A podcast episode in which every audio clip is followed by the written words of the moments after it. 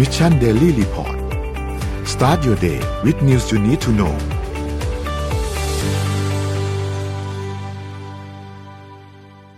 สวัสดีครับ ยินดีต้อนรับทุกท่านเข้าสู่ Mission Daily Report ประจำวันที่ 28 กุมภาพันธ์ 2565 นะครับ วันนี้คุณอยู่กับเรา 3 คนตอน7โมงถึง8โมงเช้าครับ สวัสดีพี่ปิ๊ก สวัสดีพี่เอ็มครับ สวัสดีคสรับวัสดีค่ะครับ วันนี้เราเริ่มต้น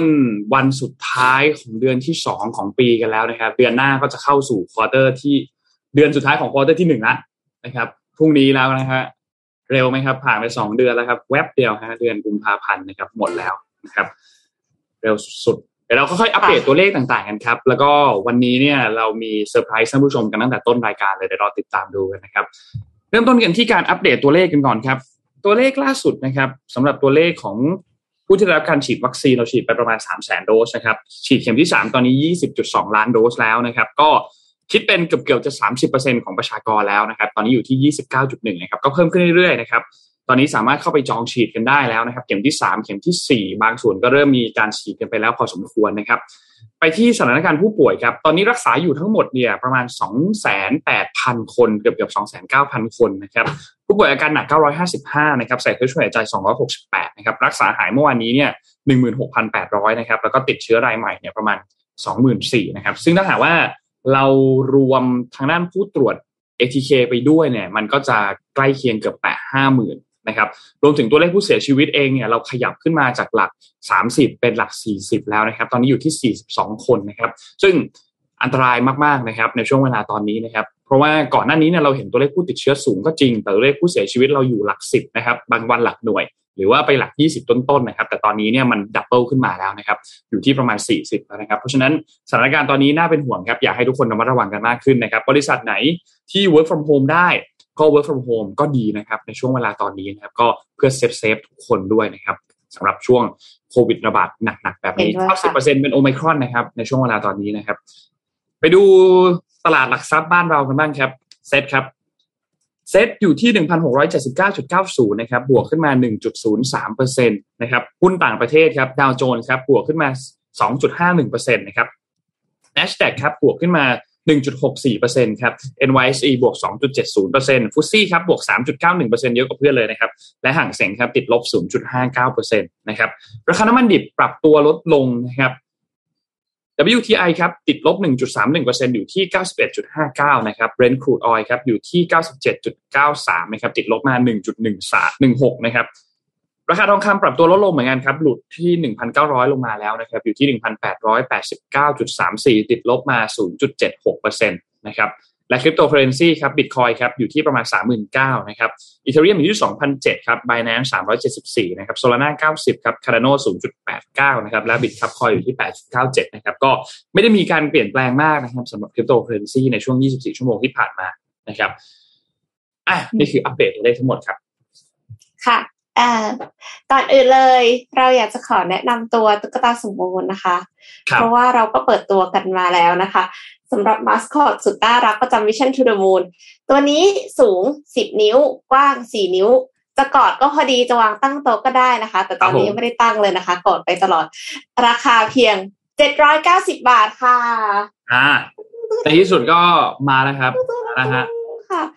สั่งซื้อในช่วงเวลา flash sale วันที่ 28 กุมภาพันธ์นะคะ หรือว่าวันนี้เวลา 7 โมงถึง 10 โมงรับไปเลยราคาพิเศษ 690 บาทเท่านั้นค่ะ เท่านั้นยังไม่พอค่ะ ขอแถมดีลเปิดตัวสมมูลไปด้วยเลยนะคะ จะเป็นโปสการ์ดที่แปะไว้บนโต๊ะทำงาน หรือว่าปากกา Lamy ก็มีค่ะอืมซึ่งถ้าสมมติว่าจะซื้อตุ๊กตาสมมูลเนี่ย ก็790 บาทจะรับไปเลยโปสการ์ดลายสมมูล แต่ว่าเลือกลายไม่ได้นะ แล้วก็หรือว่าจะซื้อตุ๊กตาสมมูลจากคู่กับปากกา Lamy ในราคา 999 บาท จากราคาเต็ม 1,680 บาทค่ะ สั่งซื้อได้ที่ shop line me นะคะ admission to the moon ค่ะ แล้วก็เดี๋ยวสมมูลจะปักปุดไว้ให้เลยนะคะ เพื่อที่จะให้ทุกท่านเนี่ยได้ซื้อสมมูลไปเป็นของตัวเองได้ค่ะ ดังนั้นเนี่ย เวลาที่สมมูลนะคะ ไม่เลือก ให้ได้รางวัลนะคะ ก็จะนี่สามารถทำลายสมมูลของตัวเองได้นะคะเอาผมน่าจะโหดไปหน่อยนะฮะพี่เอมโหดไปหน่อยโอ้โหก็ถ้ารักสมมูลเอ็นดูสมมูลจะรับสมมูลไปเลี้ยงด้วยนะคะครับผมแฟลชเซลถึงสิบโมงวันนี้นะคะแล้วมีไม่เยอะนะต้องบอกก่อนว่ามีไม่เยอะมีไม่เยอะ แต่เห็นทุกคนเรียกเรียกร้องมาเราก็เลย ต้องพาน้องสมบูรณ์กระจายไปตามบ้านต่างๆเลยครับ นี่ส่งตรงมาจากอวกาศเลยนะฮะ ส่งตรงมาจาก ISS ครับ International Space Station เลยนะครับ สมบูรณ์พรีเมียมสุดค่ะ เดี๋ยวเราไปอัปเดตเรื่องราวต่างๆกันครับ ว่าเป็นอย่างไรบ้าง วันนี้เราเริ่มต้นที่เรื่องไหนดีครับ ในช่วงเสาร์อาทิตย์ที่ผ่านมาเนี่ยต้องบอกว่าข่าวไม่เยอะมากนะข่าวไม่เยอะมาก คือจำนวนเรื่องอะ น้อยแต่ข่าวรายละเอียดดีเทล ค่อนข้างเยอะนะครับ ไม่ว่าจะเป็นคดีของคุณแตงโมนะครับ ซึ่งก็ส่วนนั้นเนี่ยคิดว่าทุกท่านน่าจะตามข่าวกันอยู่แล้วนะครับ เราจะไม่ได้ลงรายละเอียดกันมาก แต่เราจะไปเน้นกันที่เรื่องของแต่ยูเครนไหมคะนะครับรัสเซียยูเครนตอนนี้สถานการณ์เป็นอย่างไรบ้างนะครับ หลังจากที่มีการบุกเข้ามาในช่วงสัปดาห์ที่แล้วนะครับ ก็เดี๋ยวเราค่อยๆไปอัปเดตกัน เพราะว่ามีการเคลื่อนไหว ไม่ว่าจะเป็นจากฝั่งนานาชาติ รวมถึงฝั่งข้างใน ยูเครนเองที่เป็นสนามรบตอนนี้เนี่ยนะครับค่อนข้างเยอะนะครับเดี๋ยวเราค่อยๆ เริ่มต้นกันที่สถานการณ์ล่าสุดกันก่อนมาเกาะติดกันก่อนครับว่าสถานการณ์เป็นอย่างไรบ้างนะครับล่าสุดเนี่ยหลังจากที่ทางด้านของวลาดิเมียร์ปูตินเนี่ยนะครับได้มีการสั่งให้กองกำลังทหารเข้าไป แล้วก็ไปยึดตามหัวเมืองต่างๆนะครับในช่วงตอนแรกเนี่ยเราก็คาดกันว่า น่าจะมีการยึดที่ค่อนข้างเร็วนะครับเพราะรัสเซียเนี่ยค่อนข้างเอาจริงเอาจังกับการบุกรุกเข้าไปในครั้งนี้นะครับ แต่สุดท้ายแล้วก็ฝั่งยูเครนเองก็ยืนหยัดต่อสู้เช่นเดียวกันนะครับทำให้ก็ยังสถานการณ์เนี่ยยังคงตึงๆกันอยู่นะครับทำให้หลุดสุดท้ายแล้วเนี่ยทางด้านของวลาดิเมียร์ปูตินนะครับมีการแถลงผ่านโทรทัศน์ในเมื่อวานนี้นะครับวันที่ 27 นะครับได้มีการสั่งให้กองกำลังป้องปรามนิวเคลียร์นะครับ เตรียมความพร้อมในระดับสูง นะครับ เพื่อตอบโต้แถลงการเชิงลุกรานจากฝั่งขององค์กรนาโตองค์การนาโตนะครับ ในคำสั่งนี้เนี่ย ถ้าเราฟังกันแบบนี้อาจจะมึนๆนิดนึงแต่ความหมายของมันคืออย่างนี้ครับความหมายคือปูตินเนี่ยสั่งให้มีการเตรียมความพร้อมสำหรับการยิงอาวุธนิวเคลียร์ของรัสเซียนะครับ ถ้าหากว่ามีอะไรเกิดขึ้นมาก็เตรียมความพร้อมไว้เตรียมที่จะสามารถจะยิงอาวุธตัวนี้ได้นะครับ ซึ่งแน่นอนทำให้ทุกฝ่ายยิ่ง เครียดเข้าไปอีกนะครับ เพราะว่าถ้าหากว่ามีการใช้อาวุธนิวเคลียร์ขึ้นมา แล้วนำไปสู่สงครามนิวเคลียร์จริงๆเนี่ยนะครับความสูญเสียจะยิ่งมากขึ้นไปอีกนะครับ นอกจากนี้ครับทางด้านของปูตินยังพูดถึงอีกครับว่าชาติตะวันตกเนี่ยที่มีการดำเนินการคว่ำบาตรทางเศรษฐกิจเนี่ยนะครับ ซึ่งล่าสุดเนี่ยมีการขับธนาคารของรัสเซียเนี่ยออกจากระบบการโอนเงินของโลกอย่าง SWIFT นะครับเดี๋ยวเราจะลงรายละเอียดกันว่า SWIFT คืออะไรนะครับแล้วก็มีการคว่ำบาตรปูตินโดยตรงด้วยนะครับ ซึ่ง ฝั่งปูตินเองก็มองว่าเป็นการดำเนินการที่ไม่เป็นมิตรในทางด้านเศรษฐกิจเลยนะครับ แล้วก็เจ้าหน้าที่ระดับสูงจากนาโตเองก็ออกแถลงการเชิญลุกรานประเทศของเรา เราในที่นี้หมายถึงรัสเซียนะครับคำสั่งของปูตินเนี่ยมีขึ้นนะครับ หลังจากที่เขาประชุมกันนะครับ มีการพูดคุยกันนะครับ แล้วก็มีการบุกรุกกันอย่างที่บอก ยังไม่มีความชัดเจนว่าไอ้หมวดพิเศษที่ปูตินพูดถึงเรื่องของการเตรียมความพร้อมเรื่องของนิวเคลียร์จะเป็นอย่างไรนะครับ แต่อย่างไรก็ตามยูเครน แล้วก็เอ้ยฝั่งรัสเซียเองเนี่ยเขาก็มีการ ออกท่าทีแสดงท่าทีเตือนนานาชาติตลอดนะครับ ว่าถ้ามีการแทรกแซงปฏิบัติการทางทหารของรัสเซียในยูเครนเมื่อไหร่ก็จะเจอผลลัพธ์ที่ไม่เคยเจอมาก่อนแน่นอนนะครับ ตอนนี้เนี่ยทางฝั่งของยูเครนเนี่ยนะครับประธานาธิบดีของยูเครนเนี่ยออกมายืนยันนะครับว่า คือยูเครนเนี่ยต้องการที่จะให้มีการต้องบอกว่าจะเจรจากัน โดยไม่มีเงื่อนไข บนชายแดนของเบลารุสนะครับ ซึ่งทางฝั่งรอยเตอร์เนี่ยมีการรายงานจากวลาดิเมียร์เซเลนสกี้นะครับประธานาธิบดีของยูเครนนะครับบอกว่าตัวแทนเจ้าหน้าที่ของยูเครนเนี่ยเตรียมแล้วก็รัสเซียเนี่ยนะครับจัดเตรียมที่จะจัดประชุมในสถานที่แห่งหนึ่งบริเวณชายแดนระหว่างเบลารุสกับยูเครนนะครับซึ่งเซเลนสกี้เนี่ยเปิดเผยว่าอันนี้เนี่ยเป็นครั้งแรกตั้งแต่รัสเซียเนี่ยเปิดฉาก ปฏิบัติการทางทหารเข้ามาอย่างเต็มรูปแบบต่อยูเครนในช่วงสัปดาห์ที่แล้วนะครับ แล้วก็เป็นผลมาจากการหารือกันระหว่างทางโทรศัพท์ ระหว่างประธานาธิบดีของยูเครนแล้วก็ประธานาธิบดีของเบลารุสด้วยนะครับ ซึ่งก็ต้องรอติดตามครับว่าการพูดคุยในครั้งนี้เนี่ยจะเป็นอย่างไรนะครับฝั่งยูเครนมีการเคลื่อนไหวหลายอย่างครับไม่ว่าจะเป็นการยื่นเรื่องต่อศาลยุติธรรมระหว่างประเทศ ICJ นะครับต่อศาลโลกนะครับในกรณีนี้ที่พูดที่ที่เกิดขึ้นนะครับ แล้วก็ ขอให้รัสเซียเนี่ยมีการยุติการปฏิบัติการทางทหารในทันทีนะครับ ซึ่งต้องบอกว่ากระแสข่าวในตอนนี้เนี่ยมันค่อนข้างมีจากหลายช่องทางเยอะมากนะครับ ไม่ว่าจะเป็นการเมื่อกี้ที่เราพูดถึงเรื่องของบอกว่าจะมีการเจรจากันที่เบลารุส ก่อนหน้านี้เองเนี่ยเซเลนสกี้เองก็ปฏิเสธข้อเสนอ คือต้องบอกว่าตอนแรกเนี่ยรัสเซียเนี่ยเข้ามาโจมตีใช่ไหมครับพอรัสเซียเข้ามาโจมตีเสร็จปุ๊บเนี่ยก็คาดหวังว่าฝั่งยูเครนเนี่ยจะไม่ได้มีการต่อสู้กลับเป็นรุนแรงมากแต่ปรากฏว่ารัสเซีย ฝั่งยูเครนเองเนี่ยก็มีการปกป้องประเทศ ก็ต่อสู้กลับพอสมควรทำให้การบุกรุกครั้งนั้นเนี่ยก็ยืดเยื้อมากขึ้นนะครับ ฝั่งรัสฝั่งยูเครนตอนแรกต้องการที่จะเจรจาก่อนตั้งแต่แรกเลยนะครับ แต่ฝั่งรัสเซียก็ไม่ยอม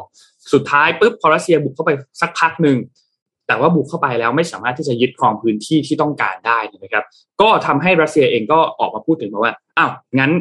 เจรจากันออกมาเจรจากัน ฝั่งของยูเครนก็ไม่ยอมครับปฏิเสธข้อเสนอไปเมื่อวานนี้นะครับวันที่ 27 นะครับ ตอนแรกเนี่ยต้องการที่จะไปเจรจากันที่กรุงมินส์นะครับที่ประเทศเบลารุสเนี่ยนะครับแต่สุดท้ายก็ก็ก็ยังยังไม่ยังไม่มีการเจรจาเกิดขึ้น วันนี้เราต้องมาอัปเดตกันอีกทีหนึ่งนะครับว่าจะเป็นอย่างไรนะครับฝั่งของชาติยุโรปนะครับว่ายังไงบ้างนะครับฝั่งยุโรปเองเนี่ยก็มีการปิดน่านฟ้านะครับไม่ต้อนรับเครื่องบินจากรัสเซีย เราจะเห็นท่าทีหลายอย่างมาก ทีมฟุตบอลเองก็มีการยกเลิกการสนับสนุนจากสปอนเซอร์ของรัสเซีย โรมันอับราโมวิชที่เป็นเจ้าของทีมของเชลซีเองก็เพิ่งมาประกาศถอนตัวลงมา คือเหมือน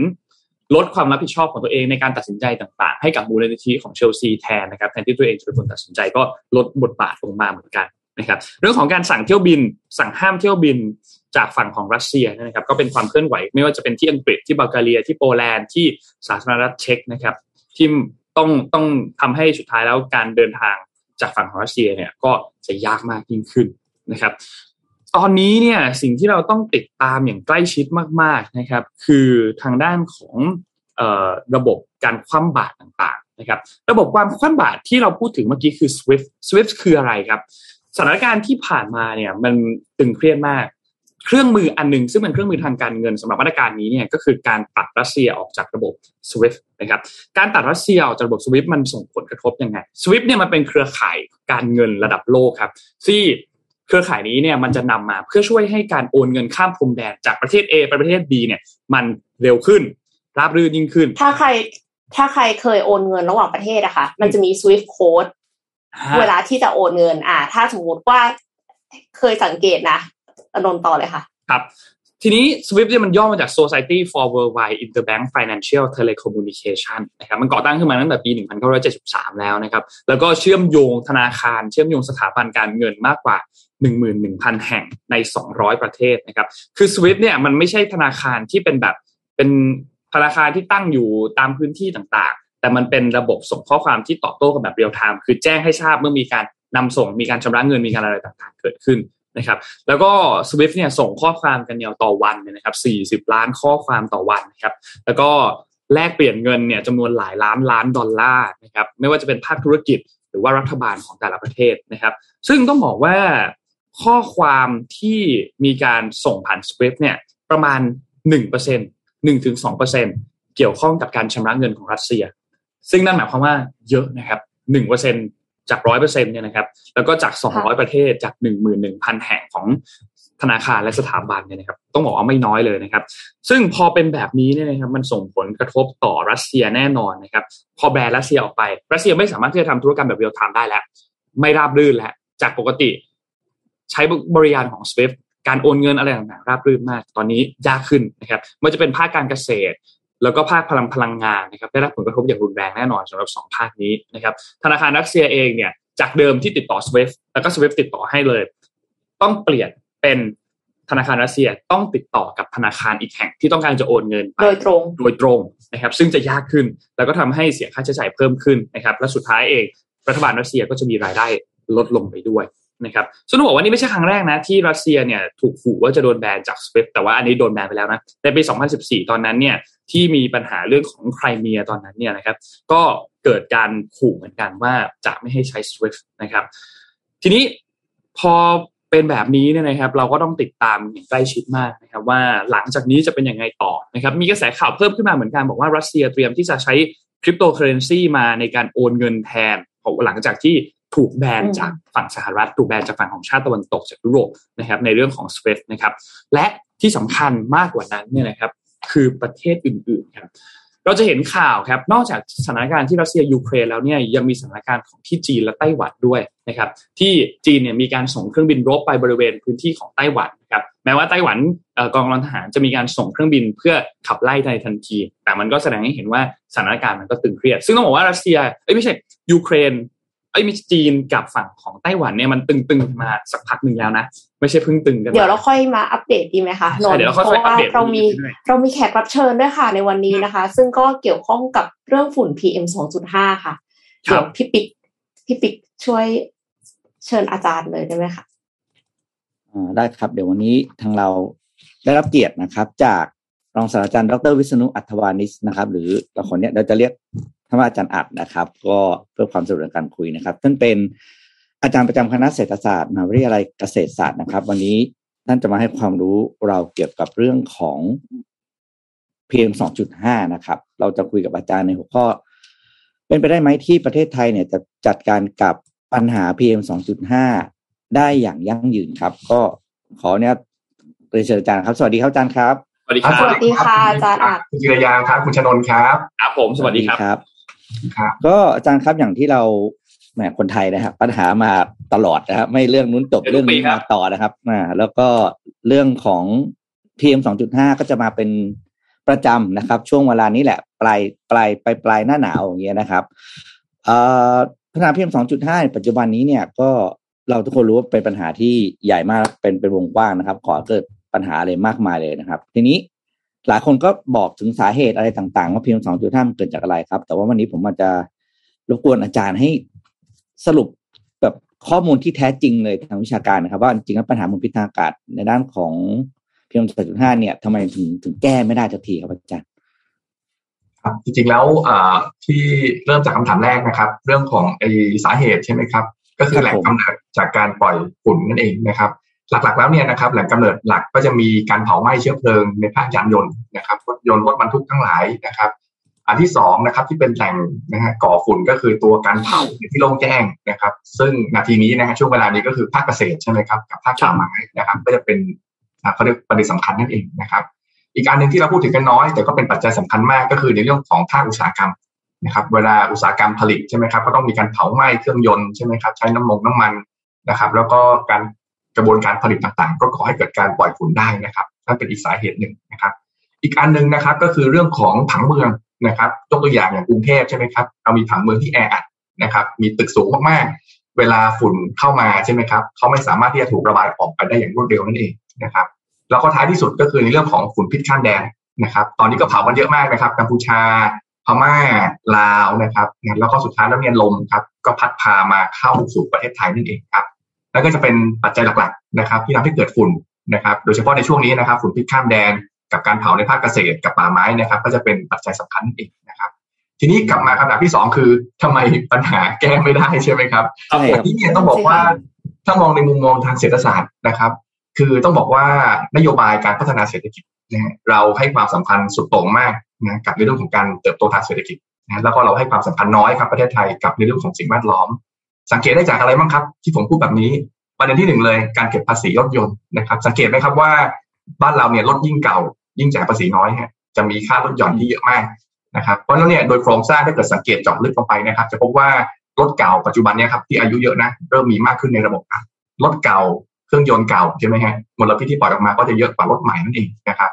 อันที่สองก็คือการมีกฎระเบียบครับที่เข้มงวดน้อยมากด้านสิ่งแวดล้อม ยกตัวอย่างประเทศไทย นะครับ เรื่องมาตรฐานฝุ่น PM 2.5 นะครับ เรามีมาตรฐานที่เขาเรียกว่าอนุญาตให้คนไทยใช่ไหมฮะหรือคนหรือหรือหรือใครก็ได้ที่ปล่อยฝุ่นเนี่ยนะครับ สามารถปล่อยฝุ่นได้มากกว่านะครับ มาตรฐานสากลอยู่ประมาณสักสามเท่ากว่านะครับตรงส่วนนี้นะครับ ก็เป็นอีกส่วนหนึ่งนั่นเองนะครับงบประมาณทางด้านสิ่งแวดล้อมปกป้องเนี่ยน้อยมากเลยนะครับเมื่อเทียบกับงบเศรษฐกิจงบอื่นๆนะฮะเราต่ำสุดในรอบ 5 ปีในปี 65 นะครับตรงส่วนนี้แล้วก็งบประมาณเนี่ยหวือหวามากขึ้นลง นะครับ เพราะฉะนั้นเนี่ยเรามีเงินน้อยครับในการไปแก้ไขปัญหา แล้วก็ท้ายสุดครับ หน่วยงานที่ดูแลเรื่องมลพิษทางอากาศไม่มีอำนาจเป็นเสร็จเด็ดขาดทำให้การแก้ปัญหานะครับ มันไม่สามารถที่จะแก้ได้นะครับ กฎหมายบ้านเราก็เป็นแท่งๆนะครับ กระทรวงใครกระทรวงมันนะฮะขณะที่ปัญหามลพิษทางอากาศเนี่ยมันเป็นปัญหาบูรณาการข้ามกระทรวงนะครับครับมันเลยปัญหานี้ไม่สามารถแก้ได้ครับ นั่นคือเป็นเป็นข้อสรุปคร่าวๆนะฮะ โอ้โหนี่ข้าวนะฮะหลายหลายหลายอันเหลือเกิน ทีนี้ดังที่เราฟังมาหลายปัญหาที่อาจารย์เล่าให้ฟังอะครับอ่านอตสุดท้ายเนี่ย ในความเห็นของอาจารย์นะครับ แนวทางที่จะแก้ปัญหาเรื่องของมลพิษทางอากาศที่เหมาะสมที่สุดนะครับ คือแนวทางไหนครับครับผมว่าประเด็นแรกเลยนะครับ ที่สำคัญมากๆเลย แล้วก็เป็นในเชิงเศรษฐศาสตร์คือมันคุ้มค่าในการลงทุนมากที่สุด คือการสร้างความตระหนักรู้ครับ ว่าปัญหามลพิษทางอากาศมันรุนแรง ผมว่าต้องสร้างความตระหนักรู้อันแรกเลยครับ ให้ผู้กำหนดนโยบายท่านทราบ นะครับ อันที่สองนะครับให้สังคมให้สังคมได้ทราบถึงอันอันตรายด้วยนั่นเองนะครับต้องยอมรับว่าปัจจุบันนะการสื่อสารความเสี่ยงถึงอันตรายต่อสุขภาพบ้านเราเนี่ยบิดเบือนจากความเป็นจริงนะครับ อย่างที่ผมนำเรียนตอนต้นว่ามาตรฐานประเทศไทยใช่ไหมครับเนี่ยเราสูงกว่าเนะฮะมาตรฐานสากลอยู่สามเท่าตัว แล้วก็เวลาเรางานรายงานผลเรื่องอันตรายร้ายแรงใช่ไหมครับเราก็ใช้มาตรฐานประเทศไทยเป็นเบสหลักนะครับ ในการรายงานผลนะครับ โอ้ยถ้ายังไม่กำไม่เกินห้าสิบแสดงว่ายังปลอดภัยอยู่ เป็นต้นแต่ขณะที่องค์การอนามัยโลกเนี่ยบอกสิบห้าถ้าเกิดเป็นค่ามาตรฐานนะครับยี่สี่ชั่วโมงเนี่ยเป็นต้นเพราะมันรายงานไม่ถูกต้องนะครับตรงส่วนนี้ประเด็นที่สองคือเรื่องของความความความต่อเนื่องในการสร้างความตระหนักรู้ บ้านเราเนี่ย ก่อนฤดูฝุ่นมาเนี่ยเงียบเลยฮะไม่มีเรื่องฝุ่นพอฝุ่นมาก็นะฮะกระพือข่าวกันสักพักหนึ่งนะครับ สุดท้ายแล้วเนี่ยมันขาดความต่อเนื่องผมบอกว่าสำคัญมากประเด็นแรก ประเด็นที่สองคือในเรื่องของมาตรการครับ ที่ใช้ปัจจุบันเนี่ย เน้นไปที่การบังคับซะเยอะนะครับ ไม่มีหรือมีน้อยมากนะครับ มาตรการจูงใจในเชิงเศรษฐศาสตร์ ที่จะเปิดโอกาสนะครับ ให้คนที่อยากจะลดมลพิษเนี่ยมีตัวเลือกนะฮะมีความยืดหยุ่นมากขึ้นกับเขานั่นเองนะครับ มาตรการบังคับเนี่ยคือพูดง่ายๆคือทุกคนนะธุรกิจขนาดเล็กกลางใหญ่ปฏิบัติเหมือนกันหมดห้ามเผาก็ห้ามเผาเหมือนกันใช่ไหมครับ แต่ขีดความสามารถในการปรับตัวของแต่ละคนไม่เท่ากันนะครับนี่เป็นเป็นประเด็นสำคัญนะครับอีกอันหนึ่งผมว่าที่สำคัญมากๆเลยนะครับ ก็คือนโยบายแล้วก็มาตรการที่เน้นการเติบโตทางเศรษฐกิจต้องปรับหมดครับ อะไรที่ทำให้เศรษฐกิจให้ให้เศรษฐกิจดี แต่สิ่งแวดล้อมเสื่อมโทรมต้องหยุดเช่น มาตรการภาษีต้องปรับใหม่นะฮะต่างๆ ในต่างประเทศเนี่ยรถยิ่งเก่าต้องจ่ายภาษีแพงนะฮะนะครับอันนี้เป็นเป็นเป็นประเด็นสำคัญนะฮะแล้วก็รถบ้านเรานะไม่มีอายุนะใช้ได้ตลอดชีวิตเลยนะฮะจริง ๆ แล้วในต่างประเทศเขามีนะครับรถแก่เก่ามากๆเกินสิบปี หรือเกินสิบห้าปีอะไรก็ตามแต่ต้องกดระวางทิ้งเป็นต้นนะครับ มีเรื่องของภาคอุตสาหกรรมเนาะบ้านเราคือเรื่องของการรายงานมลพิษ นะฮะก็ยังเขาเรียกว่าเป็นเป็นกล่องดำอยู่นะภาคสังคมภาคประชาชนเนี่ยรู้น้อยมากนะฮะว่าโรงงานนี้ผลิตอะไรนะมีการเคลื่อนย้ายสารอะไรบ้าง ในต่างประเทศเนี่ยนะครับนะเขาต้องบังคับเลยนะฮะให้โรงงานเนี่ยนะฮะเผยแพร่ข้อมูลเหล่านี้สู่สาธารณะได้รับทราบบ้านเราเกิดระเบิดทีสังเกตไหมฮะหรืออะไรก็ตามแต่เนี่ยนะกว่าจะไปรู้ว่าโรงงานนั้นปล่อยอะไรบ้างเนี่ยใช้เวลานานมากนะครับตรงส่วนนี้ผังเมืองที่แออัดนะครับ แล้วก็ท้ายสุดก็คือนโยบายเกษตรนะที่แบบเน้นประชานิยม มีอะไรก็เยียวยาใช่ไหมครับนะแก้ไขปัญหา โดยที่ไม่ได้เน้นไปที่ในเรื่องของการปรับปรุงประสิทธิภาพการผลิตหรือปรับเปลี่ยน เช่น ผมปลูกข้าวผมเผาใช่ไหมฮะผมก็ยังได้เงินก็ประมาณเยียวยาอยู่นะก็ทำให้ยิ่งปลูกข้าวต่อไปแล้วก็ยังเผาต่อเนื่องไปเรื่อยๆนะโดยที่ไม่มีการปรับเปลี่ยนในส่วนนี้นะครับแล้วก็ท้ายสุดสำคัญมากกฎหมายครับต้องแก้ฮะ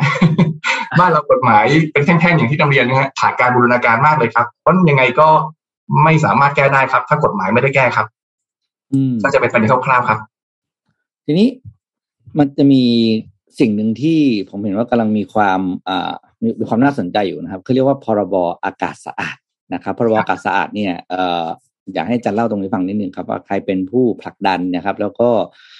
อ่าจะมาช่วยเรื่องของการแก้ไขปัญหามลพิษทางอากาศได้ยังไงบ้างครับอาจารย์ครับ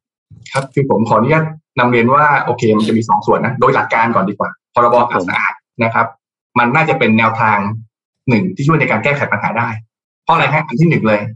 หลักการของพรบอากาศสะอาดโดยทั่วไปคือหนึ่งนะกฎหมายครับที่มันกระจัดกระจายใช่ไหมครับเป็นแท่งๆมันจะมีการถูกบูรณาการเอามาร่วมกันนะครับ อันนี้อันอันอันที่หนึ่งอันที่สองโดยปกติกฎหมายมักจะตามมาด้วยการมอบหมายหน่วยงานครับ ให้มีอำนาจเด็ดเสร็จเด็ดขาดในการแก้ไขปัญหา ปัจจุบันนี้กรมควบคุมมลพิษยกตัวอย่างนะครับนะท่านดูแลไป แต่ว่าท่านไม่มีอำนาจอะไรเลยนะฮะเช่นถ้าเรื่องรถยนต์ก็ต้องไปอะไรฮะ ไปกระทรวงคมนาคมใช่ไหมฮะกระทรวงเกษตรก็ต้องไปเรื่องเกษตรก็ต้องไปกระทรวงเกษตรในการจัดการกรมควบคุมมลพิษเป็นแค่ผู้ดูแลผู้ประสานงานเพราะมันไม่เด็ดเสร็จเด็ดขาดตรงส่วนนี้นะครับ ไม่เหมือนในต่างประเทศที่ใครดูแลเรื่องสิ่งแวดล้อมพวกเนี่ยนะครับเขามีอำนาจเด็ดเสร็จเด็ดขาดในการแก้ไขปัญหานะครับ อันถัดมาครับ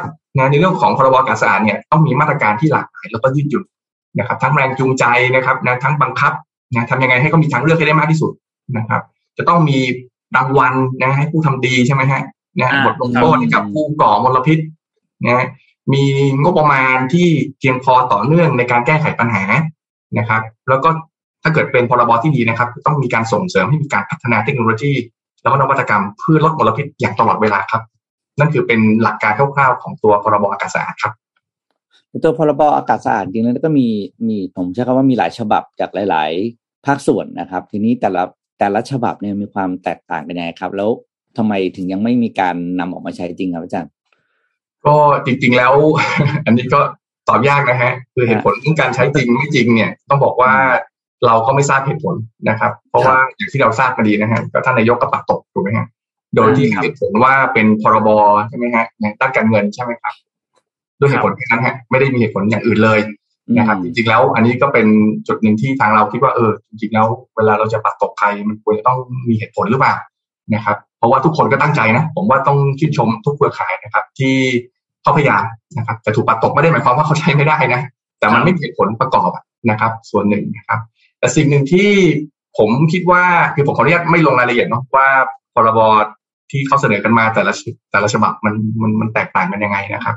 นะแต่ว่าผมขออนุญาตเน้นที่ตัวของพรบของเครือข่ายอากาศสะอาดนะครับ ที่เป็นคนเสนอมาเนี่ยนะครับ เราคิดว่าเราน่าจะมีความแตกต่างนะครับ จากพรบอื่นๆเนี่ยนะครับ ด้วยหลักๆประมาณสักสี่ประเด็นด้วยกัน ประเด็นแรกเนี่ยผมคิดว่าพรบอากาศสะอาดที่พัฒนาโดยฉบับเครือข่ายอากาศสะอาดเนี่ยเป็นพรบของประชาชนอย่างแท้จริงนะครับพรบของเราเนี่ยไม่ได้มาจากภาคการเมืองหรือภาคเอกชนนะในการขับเคลื่อนนะครับ เพราะ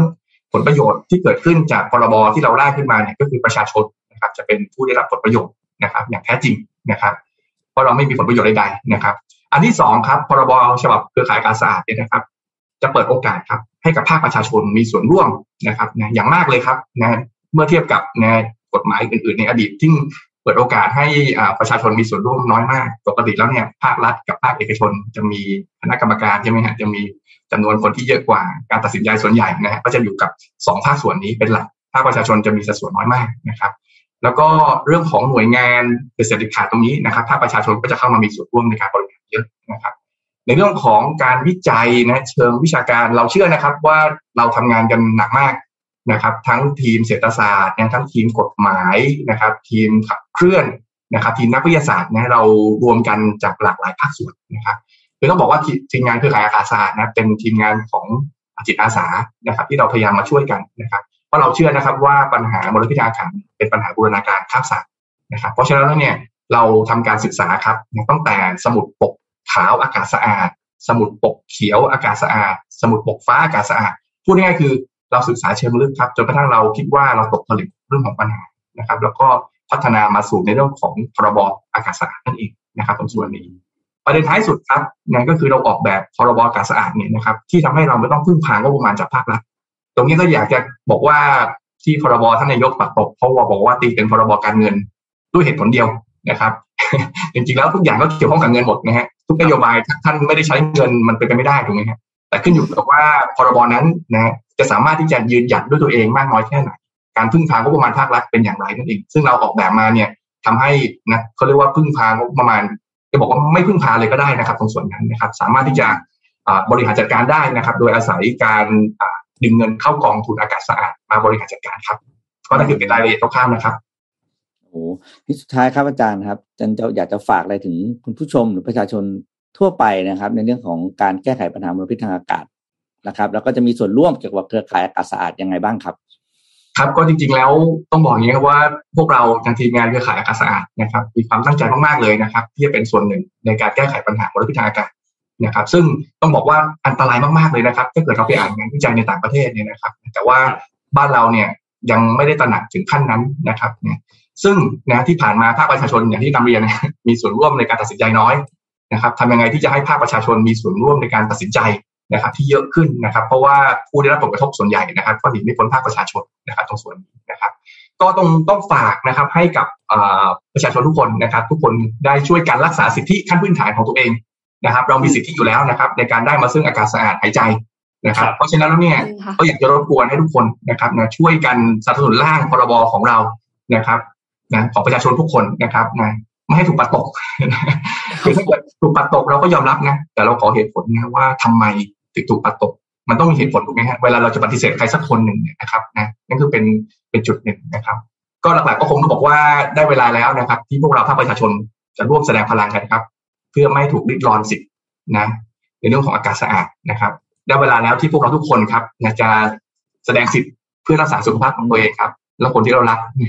แล้วก็ได้เวลาที่ทุกคนเนี่ยจะต้องช่วยกันนะครับทำสิ่งดีๆนะครับ เพื่อคนรุ่นลูกรุ่นหลานของเรานะครับ ก็มาช่วยกันครับ เพื่อสังคมไทยของเราที่ดีขึ้นครับ ครับฟังแล้วก็รู้สึกเนี่ยจะบอกว่า เศร้าใจก็แอบเศร้านะครับ ในฐานะประชาชนคนหนึ่งนะครับ ที่ทราบว่าอะผมย้อนผมเป็นครั้งแรกที่ผมทราบว่าพรบตัวนี้มีการผลักดันแล้วถูกปัดตกโดยโดยทางรัฐบาลที่ไม่มีเหตุผลเนาะก็หวังว่าการผลักดันครั้งต่อไปนะครับ จะได้รับการ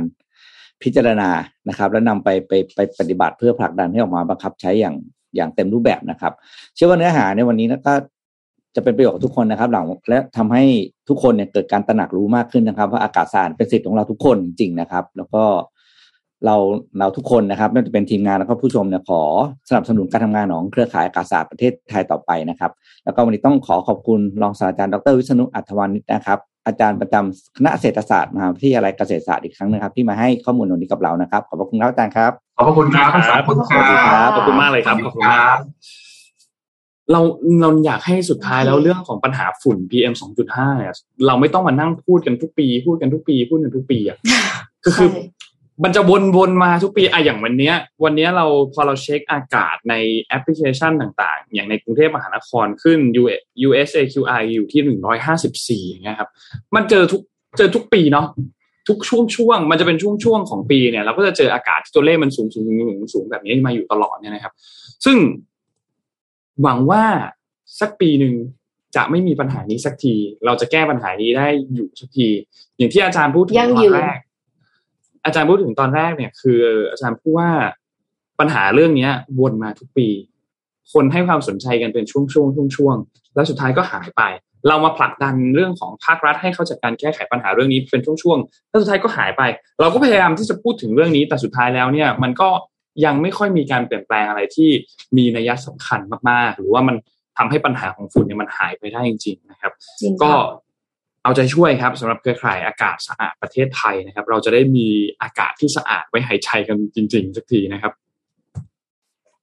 ค่ะคือเอ่อจะบอกฟังแล้วก็เหนื่อยเนาะไทยนี่มันเป็น season จริงๆนะพอจบอืมจากจากฤดูฤดู PM ก็จะเป็นฤดูแล้งใช่ไหมก็เป็นปัญหาเรื่องภัยแล้งภัยแล้งตอบเสร็จก็เข้าหน้าฝนก็เป็นปัญหาน้ำท่วมคือแบบเฮ้ยทำไมมันมีปัญหาวนวนที่เดิมอยู่อะไรอย่างเงี้ย โอ้ยอะเหนื่อยเหนื่อยมเหนื่ออนยเป็นวงกลมค่ะเออ Move on มูฟจากอิชูหนึ่งไปเป็นอีกอิชูหนึ่งไปเป็นอีกแล้ววันอิชูวันหนึงหก็นึ่งกลับมาค่ะที่เดิมอย่างเงี้ยอืมครับ อะน้องเอ็มค่ะเชิญจ้ะเดี๋ยวค่อยว่ากันต่อเอ็มไปเลยจ้ะอ๋อค่ะเออนนท์จะต่อเรื่องข่าวจีนไต้หวันก่อนอ่าก็ได้ค่ะพอดีขอโทษที่ตะกี้เบรกหน้าทิมเพราะว่าไม่เป็นไรครับไม่เป็นไรแขคกรับรับเชิญจะต้องเข้าตอนเจ็ดโมงยี่สิบนะคะ ขออภัยทุกท่านด้วยที่กำลังแบบว่าฟังฟังๆอยู่แล้วแบบเฮ้ยทำไมถึงแบบว่าเปลี่ยนเปลี่ยนอารมณ์เปลี่ยนอารมณ์กันนิดนึง2.5 อ๋อคือเมื่อกี้ที่กำลังพูดถึงอยู่เนี่ยก็คือเราเห็นการบุกจากฝั่งของรัสเซียที่เข้าไปในพื้นที่ของยูเครนนะครับ เราเห็นการบินเครื่องบินรบของจีนบริเวณใกล้เคียงน่านฟ้าไต้หวันนะครับ แม้ว่าไต้หวันจะเองจะมีการส่งเครื่องบินขับไล่ในทันทีก็ตามนะครับแล้วก็ต้องบอกว่าไม่ใช่ครั้งแรกก็มีการทำแบบนี้มาสักพักหนึ่งแล้วนะครับ นอกจากนี้ทางฝั่งของเกาหลีเหนือเองก็มีการยิงขีปนาวุธด้วยเหมือนกัน เมื่อวานนี้วันที่ 27 นะครับ เกาหลีเหนือก็มีการยิงขีปนาวุธเกิดขึ้นตอนช่วงเช้านะครับ ซึ่งทางฝั่งของเกาหลีใต้และฝั่งของญี่ปุ่นเนี่ยก็ออกมาเปิดเผยว่าเกาหลีเหนือเนี่ยยิงขีปนาวุธออกมานอกชายฝั่งตะวันออกของคาบสมุทรเกาหลีตอนช่วง7โมง52 ตามเวลาท้องถิ่นของวันที่ 27 นะครับ ซึ่งทางด้านรัฐมนตรีกระทรวงกลาโหมของญี่ปุ่นนะครับ คุณโนบุโอะคิชิเนยนะครับ ก็บอกว่า มีการยิงขีปนาวุธอย่างน้อยเนี่ยคือหนึ่งลูกนะครับ ซึ่งบินในระยะทาง 300 กิโลเมตร ความสูงสูงสุดอยู่ที่ 600 กิโลเมตรนะครับ แล้วก็มีการยิงขีปนาวุธออกมานะครับ ซึ่งต้องบอกว่าอันเนี้ยเป็นครั้งล่าสุดแล้วแล้วก็ครั้งก่อนหน้านั้นเนี่ยเป็นวันที่ 30 มกราคมนะครับ ปีนี้เนี่ยเกาหลีเหนือทดสอบการยิงขีปนาวุธไปแล้ว 8 ครั้ง นะครับทางฝั่งของสภาความมั่นคงแห่งชาติของเกาหลีใต้หรือว่า NSC เนี่ยก็กล่าวออกมาบอกเหมือนกันครับว่าการยิงขีปนาวุธครั้งนี้เนี่ยไม่พึงปรารถนาสำหรับการรักษาสันติภาพ ในขณะที่ทั้งโลกเนี่ยพยายามยุติสงครามยูเครนนะครับ แล้วก็แสดงความกังวลและก็เสียใจต่อการยิงขีปนาวุธในครั้งนี้ ซึ่งเป็นครั้งที่ 8 แล้วในปีนี้นะครับ ซึ่งต้องบอกว่า มันเข้าใกล้การเลือกตั้งประธานาธิบดีเกาหลีใต้มาก ๆแล้วนะครับ อีกไม่ถึงสองสัปดาห์แล้วนะครับ เกาหลีใต้ก็จะมีการเลือกตั้งเกิดขึ้นแล้ว ซึ่งแน่นอนว่าประเด็นเรื่องของเกาหลีเหนือก็จะเป็นประเด็นสำคัญในการหาเสียงเลือกตั้งในครั้งนี้นะครับ ฝั่งของสายอนุรักษ์นิยมนะครับ ยุนซอกโยลนะครับ ถ้าเขาคว้าชัยชนะได้เนี่ยเขาก็จะเขาก็บอกว่าเขามีนโยบายในการดำเนินการต่อเกาหลีเหนือที่แข็งกร้าวกว่านี้ เมื่อเทียบกับมุนแจอินประธานาธิบดีคนปัจจุบัน นะครับเพราะฉะนั้นก็ต้องติดตามครับว่าหลังจากนี้เนี่ยจะเป็นอย่างไรต่อสถานการณ์ของไต้หวันจีน สถานการณ์ยูเครนรัสเซีย สถานการณ์ของเกาหลีเหนือเกาหลีใต้ ซึ่งมีความเกี่ยวข้องกับฝั่งญี่ปุ่นด้วยเนี่ยนะครับ ก็ต้องติดตามมากนะครับ เพราะว่ามีหลายอย่างมากที่เราต้องติดตามในช่วงเวลาตอนนี้นะครับ เพราะว่าสถานการณ์ตึงเครียดจริงๆในทุกๆที่นะครับ แล้วเราก็รู้อยู่แล้วสำหรับที่ฝั่งของจีนไต้หวันฝั่งของเกาหลีเหนือเกาหลีใต้ที่มันฮึ่มๆกันมา นานสักพักก่อนที่ข่าวของยูเครนรัสเซียจะขึ้นมามีพื้นที่สักพักหนึ่งเลยนะครับสองพื้นที่นี้เขาก็ทะเลาะกันมาค่อนข้างนานแล้วเหมือนกันนะครับ ก็รอดูครับเราจะเอาไอัปเดตกันเรื่อยๆครับว่าสถานการณ์เป็นอย่างไรบ้างนะครับ ค่ะ แต่ว่าเออ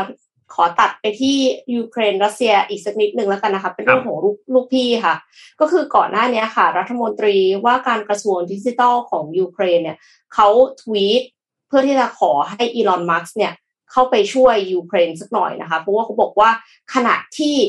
อีลอนมัสเนี่ยพยายามจะยึดอาณานิคมคือดวงจันทร์เนี่ยแต่รัสเซียพยายามจะยึดยูเครน ขณะที่จรวดของ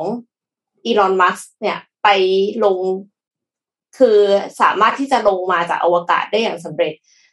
รัสเซียก็ปล่อยจรวด attack ยูเครน attack พลเรือน เพราะฉะนั้นเนี่ยเขาก็เลยอยากจะให้ ช่วยเอา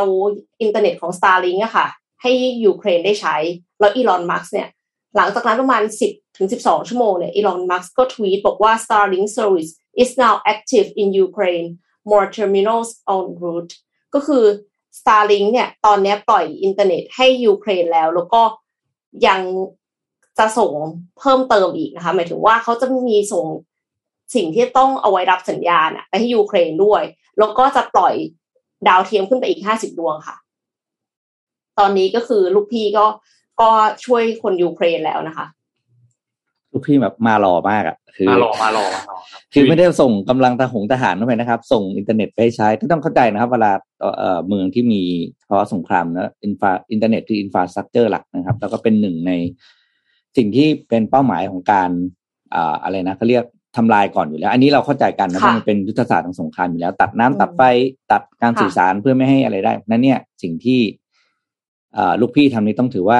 แก้ไปได้หนึ่งเรื่องนะครับ ก็อืมแก้ไปได้หนึ่งเรื่องใช่ครับ เราก็ต้องบอกว่าเราก็ต้องขอขอบคุณลูกพี่ไว้ด้วยในในฐานะของอคนที่เฝ้าดูเหตุการณ์ครั้งนี้อยู่นะครับ ลูกพี่มาหล่อลูกพี่มาหล่อจริงมาหล่อมาหล่ออันนี้ พูดถึงเรื่องสวิฟนิดนึงพี่ขยายความต่อจากนนนิดนึงแล้วกันนะครับ ว่าสวิฟมันคืออะไร แล้วก็มันมีผลกระทบอะไรจากกับกับรัสเซียบ้างที่รัสเซียเนี่ยโดนตัดออกจากระบบสวิฟนะครับเมื่อกี้นนให้ข้อมูลเบื้องต้นของสวิฟไปแล้วนะทีนี้มันมีบทวิเคราะห์จากที่เอเชียครับเขาบอกว่า พอรัสเซียโดนตัดตัดออกจากระบบสวิฟแล้วเนี่ยเกิดอะไรขึ้น อย่างแรกเลยนะครับ ก็คือสวิฟเนี่ยมันเหมือนอ่าเขาเรียกว่า เครื่องมือทางการเงินนะในการที่จะการการที่จะโอนเงินข้ามประเทศระหว่างธนาคาร ทีนี้พอธนาคารในรัสเซียเนี่ย ซึ่งจำนวนเยอะมากเลยที่ถูกตัดจากระบบนะครับ ยังต้องต้องเรียนอย่างนี้ ยังไม่ได้ถูกตัดทุกธนาคารนะครับ ในรัสเซียยังเหลือบางธนาคารที่ยังอยู่ในระบบสวิฟแต่ว่าตอนนี้ประมาณแปดถึงเก้าสิบเปอร์เซ็นของธนาคารเนี่ยโดนตัดจาก SWIFT แล้ว แปลว่าคนรัสเซียจะโอนเงินข้ามประเทศไม่ได้ เลยนะครับ หรือว่าคนคนรัสเซียจะช้อปปิ้งออนไลน์ ก็ไม่ได้นะครับ หรือทำกิจกรรมทางการเงินต่างๆ ที่เกี่ยวกับเรื่องของการซื้อของนี่ไม่ได้เลย